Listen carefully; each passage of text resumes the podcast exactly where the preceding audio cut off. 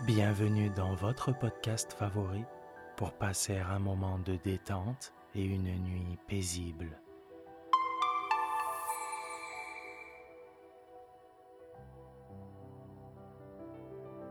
Installez-vous confortablement et profitez chaque soir de votre moment de relaxation avec le podcast Dormir sans souci.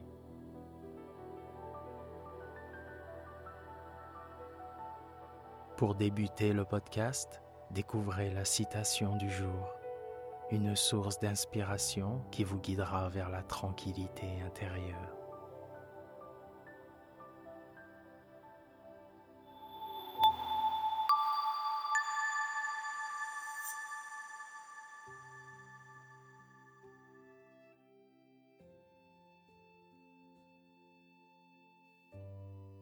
Permettez-moi, avant que nous commencions notre lecture, de vous remercier très sincèrement. Nous sommes chaque jour plus nombreux à nous retrouver dans ce cadre bienveillant. Vous êtes toujours plus nombreuses et nombreux à nous proposer des citations.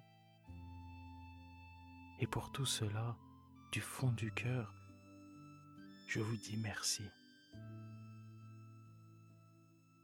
N'hésitez pas à vous abonner, à partager le podcast avec vos proches.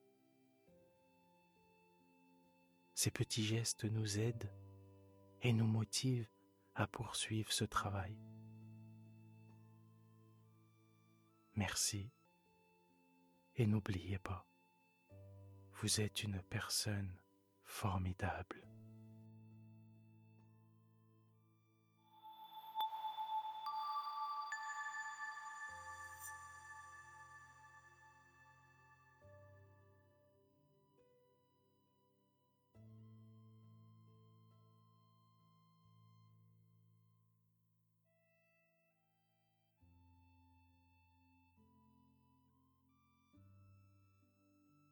C'est vrai.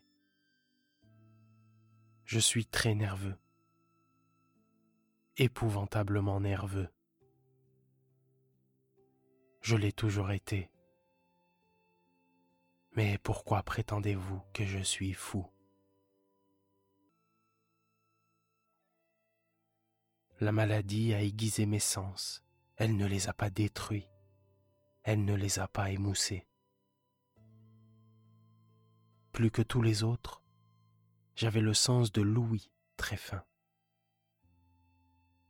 J'ai entendu toutes choses du ciel et de la terre. J'ai entendu bien des choses de l'enfer. Comment donc suis-je fou? Attention.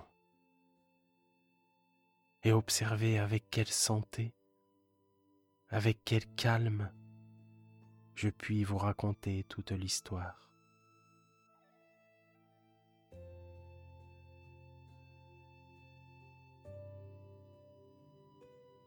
Il est impossible de dire comment l'idée entra primitivement dans ma cervelle. Mais une fois conçue, elle me hanta jour et nuit. D'objet, il n'y en avait pas. La passion n'y était pour rien. J'aimais le vieux bonhomme. Il ne m'avait jamais fait de mal. Il ne m'avait jamais insulté. De son or, je n'avais aucune envie. Je crois que c'était son œil. Oui, c'est cela. Un de ses yeux ressemblait à celui d'un vautour un œil bleu pâle avec une thé dessus.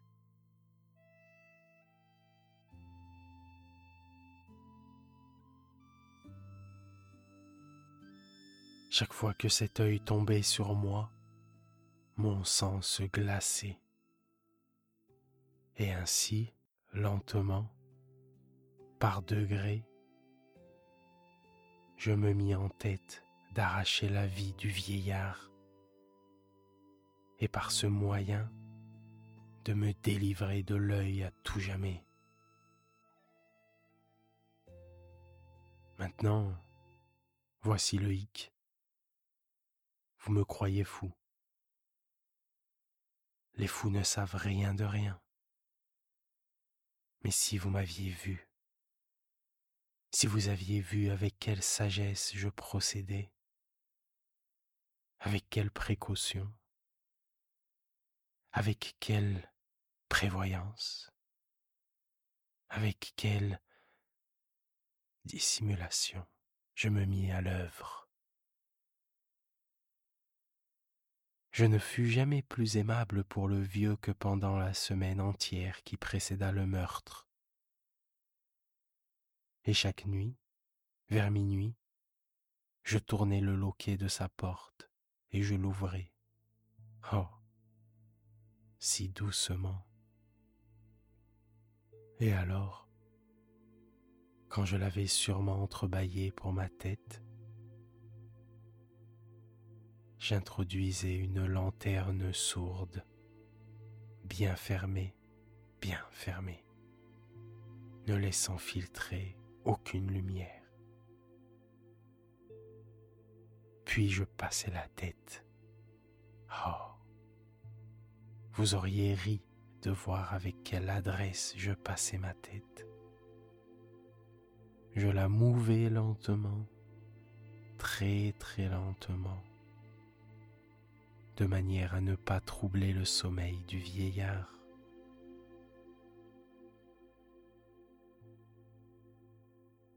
Il me fallait bien une heure pour introduire toute ma tête à travers l'ouverture, pour le voir couché sur son lit. Un fou aurait-il été aussi prudent? Et quand ma tête était bien dans la chambre, j'ouvrais la lanterne avec précaution. Ah, avec quelle précaution? Avec quelle précaution? Car la charnière criait. Je l'ouvrais juste pour qu'un filet imperceptible de lumière tombât sur l'œil de vautour. Et cela, je l'ai fait pendant sept longues nuits, chaque nuit juste à minuit. Mais je trouvais toujours l'œil fermé. Et ainsi, il me fut impossible d'accomplir l'œuvre, car ce n'était pas le vieux homme qui me vexait, mais son mauvais œil. Et chaque matin, quand le jour paraissait, j'entrais dans sa chambre, je lui parlais courageusement, l'appelant par son nom d'un ton cordial et m'informant comment il avait passé la nuit. Ainsi, vous voyez qu'il eût été un vieillard bien profond en vérité, s'il avait soupçonné que chaque nuit, juste à minuit, je l'examinais pendant son sommeil.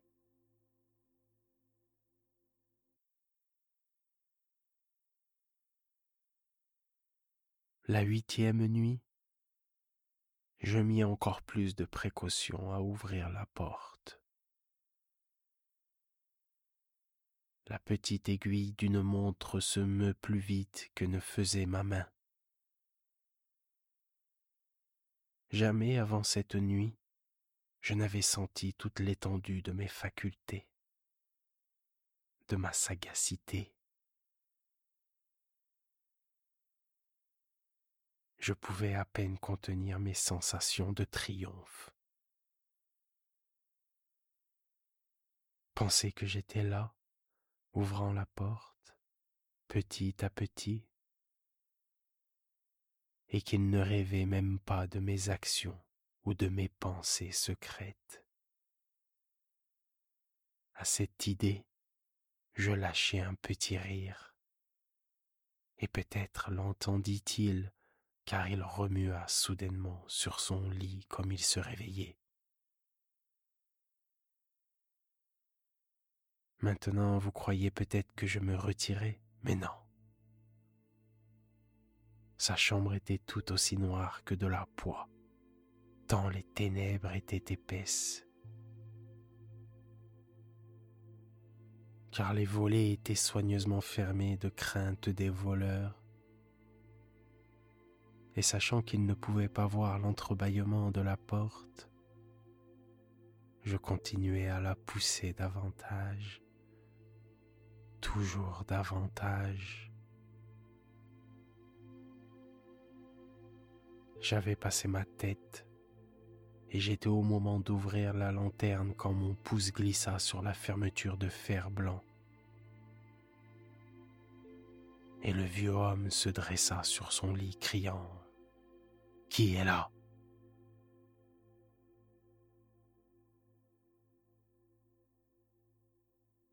Je restais complètement immobile et ne dis rien.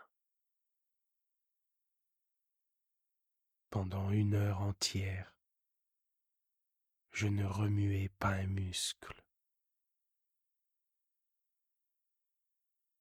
Et pendant tout ce temps, je ne l'entendis pas se recoucher.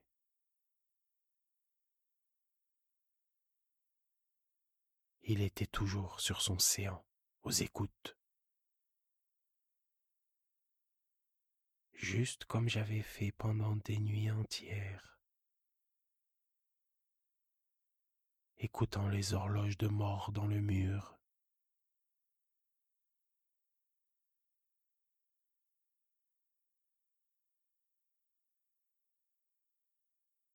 Mais voilà que j'entendis un faible gémissement et je reconnus que c'était le gémissement d'une terreur mortelle. Ce n'était pas un gémissement de douleur ou de chagrin, non.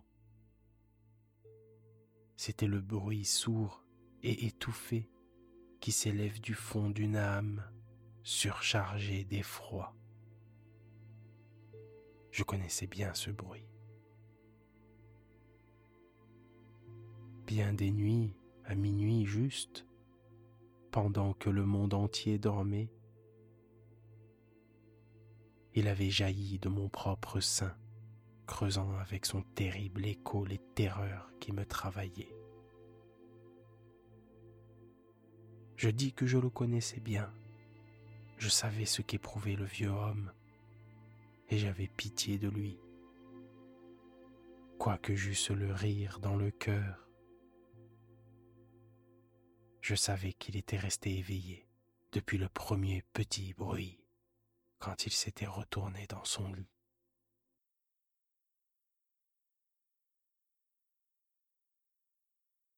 Ses craintes avaient toujours été grossissant. Il avait tâché de se persuader qu'elles étaient sans cause, mais il n'avait pas pu.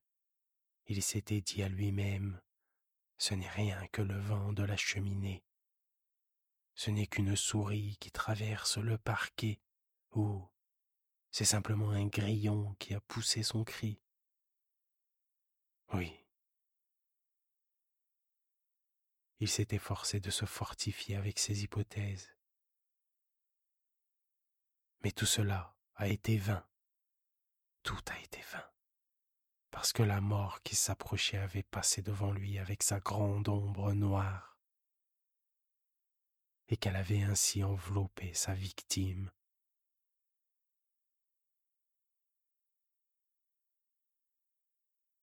Et c'était l'influence funèbre de l'ombre inaperçue qui lui faisait sentir, quoiqu'il ne vit et n'entendit rien, qui lui fit sentir la présence de ma tête dans la chambre.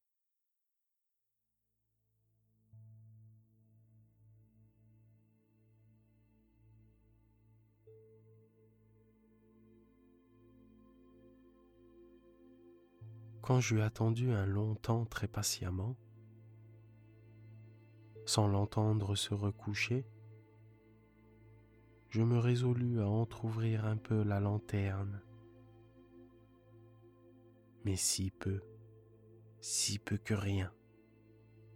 Je l'ouvris donc, si furtivement,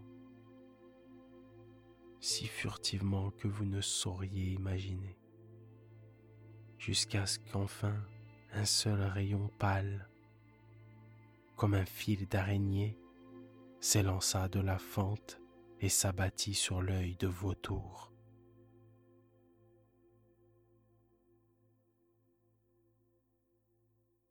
Il était ouvert, tout grand ouvert, et j'entrai en fureur aussitôt que je l'eus regardé. Je le vis avec une parfaite netteté, tout entier d'un bleu terne et recouvert d'un voile hideux qui glaçait la moelle dans mes os. Mais je ne pouvais voir que cela de la face ou de la personne du vieillard, car j'avais dirigé le rayon, comme par instinct, précisément sur la place maudite. Et maintenant, ne vous ai-je pas dit que ce que vous preniez pour de la folie n'est qu'une hyperacuité des sens. Maintenant, je vous le dis, un bruit sourd, étouffé, fréquent vint à mes oreilles. Semblable à celui que fait une montre enveloppée dans du coton. Ce son-là, je le reconnus bien aussi.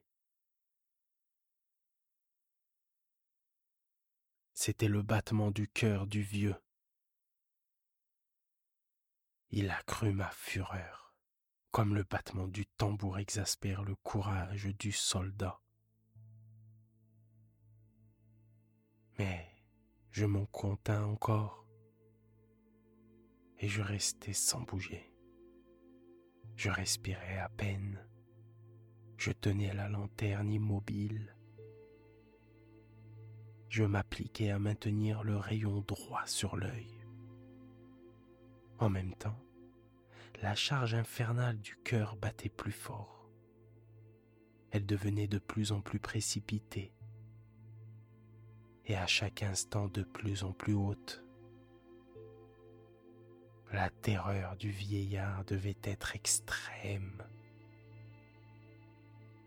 Ce battement, dis-je, devenait de plus en plus fort à chaque minute. Me suivez-vous bien? Je vous ai dit que j'étais nerveux. Je le suis en effet. Et maintenant, au plein cœur de la nuit, parmi le silence redoutable de cette vieille maison, un si étrange bruit jeta en moi une terreur irrésistible. Pendant quelques minutes encore je me contins et restai calme. Mais le battement devenait toujours plus fort, toujours plus fort. Je croyais que le cœur allait crever. Et voilà qu'une nouvelle angoisse s'empara de moi. Le bruit pouvait être entendu par un voisin. L'heure du vieillard était venue. Avec un grand hurlement, j'ouvris brusquement la lanterne et m'élançai dans la chambre. Il ne poussa qu'un cri un seul. En un instant, je le précipitai sur le parquet et je renversai sur lui tout le poids écrasant du lit. Alors, je souris avec bonheur, voyant ma besogne fort avancée. Mais pendant quelques minutes, le cœur battit avec un son voilé. Cela, toutefois, ne me tourmenta pas. On ne pouvait l'entendre à travers le mur. et à la longue, il cessa. Le vieux était mort. Je relevai le lit et j'examinai le corps. Oui, il était roide, roide mort. Je plaçai ma main sur le cœur et l'y maintint plusieurs minutes. Aucune pulsation. Il était roide mort. Son œil désormais ne me tourmenterait plus.